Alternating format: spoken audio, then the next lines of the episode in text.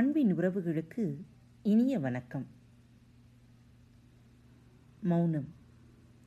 சத்தங்கள் பேசும் மௌனத்தை விட மௌனம் பேசும் சத்தங்கள் மிக வலிமையானவை. மௌனம் பழகுவோம். இந்த நாள் இனிய நாளாக அமைய நல்வாழ்த்துகள். செயலும் அதை கடந்த நிலையும். மிக மிக அழகான விஷயங்கள் இருக்கின்றன. அதில் பல்வேறு விதங்கள் உண்டு. இசையும் நடனமும் மிகவும் உடல் சார்ந்த விஷயங்கள். அவற்றோடு செல்லும்போது அவை அழகானவை. ஆனால் ஒருவர் அதோடு நின்றுவிடக்கூடாது அவற்றால் தடைபட்டு விடக்கூடாது அவை மேலும் உயர்ந்த நிலைக்கு செல்லும் வாயிலை திறந்துவிடும். உதாரணமாக நீங்கள் இசையை நேசித்தால் விரைவில் இசை கரைந்து நீங்கள் மௌனத்தில் ஆழ்ந்து விடுவீர்கள். நீங்கள் நடனத்தில் மிகவும் ஆர்வமாக இருந்தால் விரைவில் நடனம் மறைய வேண்டும். அப்போதுதான் உங்களால் இருப்பு நிலையின் அசையாத தன்மைக்குள் இருக்க முடியும். சைனாவில் ஒரு பழமையான கதை ஒன்று ஒன்று ஒருவன் தன்னைத்தானே மிகவும் சிறந்த வில்வீரனாக கூறிக்கொண்டான். அவன் அரசனிடம் சென்று நான் யாருடைய சவாலையும் ஏற்கத் தயார். நான் வில்வித்தையை முப்பது வருடங்களாக பயிற்சி செய்து வருகிறேன். இந்த ராஜ்யம் முழுவதிலும் எனக்கு இணையாக போட்டியிடக்கூடிய யாரும் இல்லை என்பது எனக்கு தெரியும். ஆனால் இது அறிவிக்கப்பட வேண்டும். ஒரு குறிப்பிட்ட கால அவகாசம் தரப்படும். அதற்குள் யாராவது என்னுடன் போட்டியிட வந்தால் நான் தயார். அப்படி யாரும் வராவிடில் அல்லது வந்து என்னால் தோற்கடிக்கப்பட்டு விட்டால் இந்த ராஜ்யத்தின் பிரதான வில்லனாக சிறந்த வில் வித்தையாளனாக என்னை நீங்கள் அறிவிக்க வேண்டும் என்று கேட்டான். அவன் கூறுவது யாவும் உண்மையே. எதுவும் மிகையாக கூறப்பட்டதல்ல என்று அரசருக்கு தெரியும். அவர் பார்த்ததிலேயே மிகவும் சிறப்பான வில்வித்தைக்காரன் இவன். அந்த அரசிலேயே அவனுக்கு நெருக்கமாக வரக்கூடிய அளவில் யாரும் இல்லை. அவன் அந்த கலையை மிகவும் ஆழமாக பயின்றிருந்தான். அரசனிடம் ஒரு வயதான வேலைக்காரன் இருந்தான். அவன் எப்பொழுதும் அரசனுடன் இருப்பான். ஏனெனில் அரசரின் தந்தை அரசனின் சிறு வயதிலேயே இறந்து விட்டதால் இவன்தான் தந்தை போல கூடவே இருந்து அவரை கவனித்து வளர்த்து ஆளாக்கி பயிற்சி கொடுத்து பாதுகாத்து அவரை அரியணையில் அமர்த்தி அரசனாக்கினான்.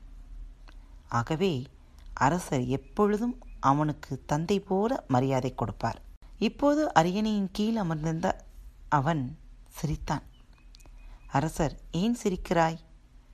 அவன் கூறியது உண்மைதானே? எனக்கு இவரையும் இவரது வில்வித்தையையும் தெரியும். கண்களை கட்டிக்கொண்டு கூட இவர் குறிபார்த்து அம்பு விடுவார். கண்களை கட்டிக்கொண்டு பறக்கும் ஒரு பறவையை கூட இவர் வீழ்த்தி விடுவார். இவருக்கு எந்த வகையிலும் ஈடு இணையே கிடையாது என்றார். அதற்கு அந்த வேலைக்காரன் நீங்கள் வயதில் இளையவர். எனக்கு தெரிந்த ஒருவர் முன் இவர் ஒரு கத்துக்குட்டி. அவர் மிகவும் வயதானவர் கிழவர். என்னை விடவும் வயதானவர். அவர் மலைப்பள்ளத்தாக்கில் வசிக்கிறார். இவரை நீங்கள் சிறப்பானவன் என்று அறிவிப்பதற்கு முன்னால் இவர் போய் அவரை சந்தித்து விட்டு வரட்டும். அவரை பார்ப்பது மட்டும் போதும். போட்டி என்பது தேவையே இல்லை என்றான். இது ஒரு மிகப்பெரிய சவால். அவரை பார்ப்பது மட்டுமே போதுமா? போட்டி எதுவும் தேவையில்லையா? என்றபோது அவர் ஒரு குரு. அவருடன் போட்டியிட முடியாது என்று கூறிய வயதானவன் அந்த கிழவர் இருக்கும் குகைக்கு செல்லும் வழியை கூறினான். இதை கேட்டு அந்த வில்வீரன் மலையில் மைல் கணக்கில் சென்று இறுதியில் அந்த குகையை கண்டுபிடித்தான். அங்கே பார்த்தவுடன் அவன் சிரித்தான். ஏனெனில் ஒரு கிழவன் மட்டுமே அங்கு இருந்தான். அந்த குகையில் அம்பும் இல்லை வில்லும் இல்லை. என்ன விதமான விழாளன் இவர்? மிகவும் வயதாகி விட்டிருந்தது. தொண்ணூறு தொன்னூற்றி ஐந்து வயது இருக்கும். அவரால் குறிபார்த்து அம்பு எய்ய முடியாது. அவரது கைகள் நடுங்கும். அவர் மிகவும் வயதானவர். அரசர் உங்களை சந்திக்க என்னை அனுப்பினார் என்று கூறினான். அந்த கிழவன் அரசரிடமிருந்து எனக்கு தகவல் வந்தது. ஆனால் உனக்கு ஒரு சிறிய பரிசோதனை செய்த பின்தான் எதையும் முடிவு செய்ய முடியும். நான் எல்லோரையும் சந்திப்பதில்லை. குறைந்தபட்சம் நீ வில்லாளனாக இருக்கிறாய். அதனால் ஒரு சிறிய பரீட்சை வைக்க வேண்டும். சிறந்த வில்லாளனாக இருப்பது அப்புறம். முதலில் அவர் இவனுக்கு வில்வித்தையில் ஏதாவது திறமை இருக்கிறதா? ஏதாவது ஆற்றல் இருக்கிறதா? அல்லது கூர்மை இருக்கிறதா என்று பரிசோதிக்க விரும்புகிறார். கிழவன் அந்த இளைஞனை தன்னுடன் அழைத்து கொண்டு குகையை விட்டு வெளியே வந்தார். நீ உன்னுடைய அம்பையும் வில்லையும் முன்னுடன் எடுத்துக்கொண்டு வரும்போதே நீ கத்துக்குட்டி என்று கண்டேன். ஏனெனில் சிறந்த வில்லாளனுக்கு எதுவும் தேவையில்லை. ஒருவர் தனது திறமையின் இறுதி நிலையை எட்டும்போது அவர் வில்லாளனாக இருந்தால் தனது வில்லையும் அம்பையும் வீசிவிடுவார். அவர் இசைக்கலைஞராக இருந்தால் தனது இசைக்கருவியை வீசி எறிந்து விடுவார். அவர் ஓவியராக இருந்தால் தனது பிரஷையும் பலகையும் வீசி எறிந்து விடுவார். என்ற மூதுரையை கேள்விப்பட்டதில்லையா? என்று கேட்டார். அதற்கு இவன் கேள்விப்பட்டிருக்கிறேன். ஆனால் புரிந்ததில்லை என்றான். இப்போது நீ புரிந்து கொள்ளக்கூடிய இடத்திற்குத்தான் வந்திருக்கிறாய். என்னுடன் வா என்றான் கிழவன். அங்கே ஒரு பாறை ஒரு இடத்தில் மிகவும் வெளியே நீட்டிக்கொண்டிருந்தது அதன் கீழே ஆயிரக்கணக்கான அடிகள் ஆழமாக கிடுகிடு பள்ளம். கீழே விழுந்தால் எலும்பு கூட மிஞ்சாது. உயிர் வாழ வாய்ப்பே இல்லை.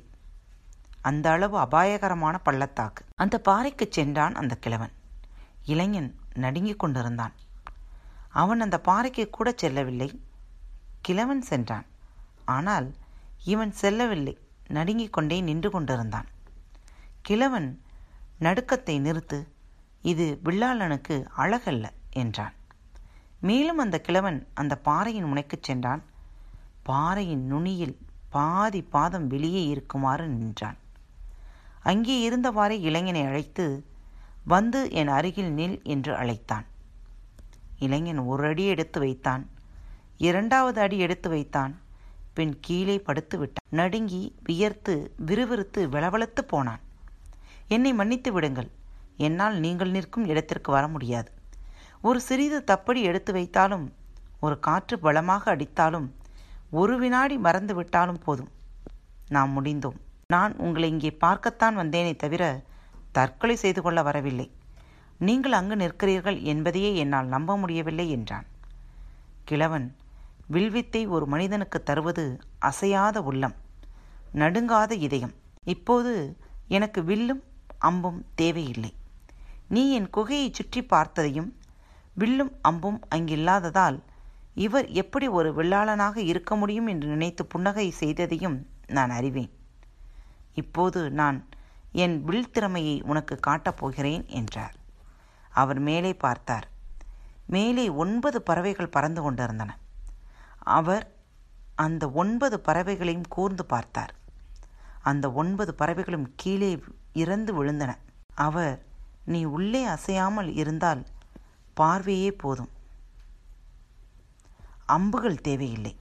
ஆகவே திரும்பிச் சென்று வில்வித்தையை பயிற்சி செய். பட்டமெல்லாம் பிறகு பார்த்து கொள்ளலாம். நான் உயிரோடு இருக்கும் வரை பட்டம் என்பதை நினைத்துக்கூட பார்க்காதே. நான் போட்டியாளன் அல்லதான். நீ உன்னை சிறப்பானவன் என்று அறிவித்து கொண்டால் கூட நான் கவலைப்படப் போவதில்லை. யாருக்கு வேண்டும்? உங்களுடைய பட்டம் பதவி சிறப்பானவன் என்ற பாராட்டு என்பதெல்லாம். என்னை பொறுத்தவரை குழந்தைகளின் விளையாட்டு. ஆனால் அரண்மனையில் இருக்கும் அவனுக்கு என்னை தெரியும். அதனால் நான் இருக்கும் வரை உன்னை வெற்றியாளன் என்று அறிவிப்பது நடக்காது. நீ உண்மையாக வில்வித்தையில் ஆழ்ந்து சென்று பயிற்சி செய்தால் நீ வெற்றியாளன் ஆகலாம். மேலும் நான் தான் உன்னை வெற்றியாளன் ஆக்க முடியும். அரசர் அல்ல. அவருக்கு வில்வித்தையை பற்றி என்ன தெரியும்? அதனால் அவரிடம் சொல்லிவிடு. உங்களுக்கு எந்த அதிகாரமும் கிடையாது என்று கூறிவிடு. சரியான சமயத்தில் நான் உயிரோடு இருந்தால் நானே வருவேன். நான் இறந்துவிட்டால் வேறு யாரையாவது அனுப்புவேன் அல்லது வேறு ஏதாவது ஏற்பாடு செய்வேன் என்றார். பத்து வருடங்கள் கழிந்து விட்டன. அந்த கிழவன் இறந்து கொண்டிருந்தார். அவர் சமவெளியில் வசித்து வந்த தனது மகனை அழைத்து அவருக்கும் வயதாகியிருந்தது. அவரிடம் அந்த வில்லாளனை பற்றி கூறி சென்று அவரை பார்த்து நிலைமை என்னவென்று வந்து கூறு என்றார். மகன் அங்கே சென்றார்.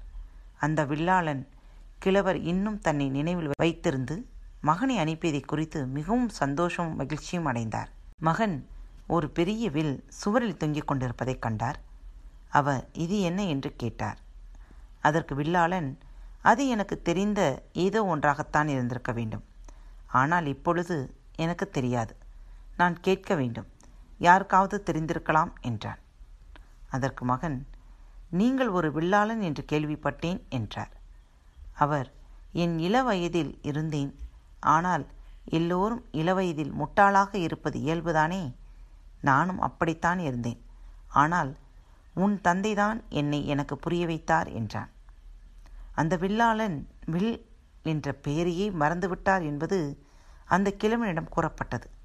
அதற்கு அந்த கிழவர் அவன் தான் யார் என்று நிரூபித்து விட்டான் என்பது தெரிகிறது நான் இறப்பதற்கு முன் கீழே சென்று அவன் வெற்றியாளன் வில்வித்தையில் நிபுணன் என்பதை அறிவிக்க வேண்டும் என்றார். இப்போது அவனும் பார்த்த மாத்திரத்திலேயே பறவையை வீழ்த்தும் திறன் கொண்டவனாகி விட்டான். அவனது இருப்பு அசையாத தன்மையை கொண்டு விட்டபடியால் அவனது இரண்டு கண்களில் இருந்து புறப்படும் பார்வையே போதும். அவையே அம்புகளாகிவிடும். அவன் ஒரு இசைக்கலைஞன் இசையில் மிகவும் தேர்ச்சி பெற்றுவிட்டால் அவன் தனது இசைக்கருவியை உடைத்து விடுவான் என்று சொல்லப்படும். பழமொழியின் பொருள் எனக்கு இப்போது புரிகிறது? அப்போது கருவியால் என்ன பயன்? ஏனெனில் அவை இன்னும் இந்த சத்தம் சார்ந்த உலகின் பாகம்தான். உண்மையான இசை மௌனம்தான் என்றார். நீ இசையை கேட்கும்போது கூட உண்மையிலேயே உனது இதயத்தை தொடுவது அந்த ஒளி அல்ல. அந்த இரண்டு ஒளிகளுக்கு இடையே இருக்கும் மௌனம்தான். இடைவெளிதான். அந்த மௌனத்தை உனது இதயத்துக்கு கொண்டு வருவது எப்படி என்பதுதான் இசையினும் கலையே. ஆனால் ஒரு மனிதன் அந்த மௌனத்தை தன்னுடைய இருப்பில் கொண்டு வர முடிந்தால் அப்போது நீ ஆழமான மௌனத்தில் ஆள்கிறாய். அப்போது உனக்கு உண்மையான இசை என்பது என்னவென்று தெரியும். அப்போது இசை என்று நாம் இதுவரை நினைத்து கொண்டிருந்தது ஆரம்ப பாடம் என்பது உனக்கு புரியும். இதுவே நடனத்திற்கும் பொருந்தும். மற்றும் எல்லா படைப்பு திறன் கொண்ட கலைகளுக்கும் பொருந்தும். தோன்றும் எதுவும் உண்மையல்ல. அது ஒரு கருவி. அதன் மூலம் நீ மறைந்திருக்கும் கடந்த அறியாத ஒன்றை பற்றிய விழிப்புணர்வு கொள்கிறாய். ஆகவே இசையை ரசிப்பது நல்லது நடனத்தை ரசிப்பது நல்லது இசையை வாசிப்பது நல்லது நடனமாடுவது நல்லது நினைவில் கொள். அது இறுதி அல்ல நீ இன்னும் தூரம் சென்றாக வேண்டும். இசையிலிருந்து நடனத்திலிருந்து. அந்த கலையை பற்றி புரிய நீ அதில் ஆழமாக செல்ல வேண்டும். ஒவ்வொரு படைப்பு கலையும் உன்னை உன் உள் மையத்திற்கு எங்கே அமைதியும் மௌனமும் சாந்தமும் உள்ளதோ அங்கே கொண்டு சேர்க்கும். பின் உன்னால் நான் கேட்க இயலாததை கேட்டேன் பார்க்க இயலாததை பார்த்தேன் என்று சொல்ல முடியும்.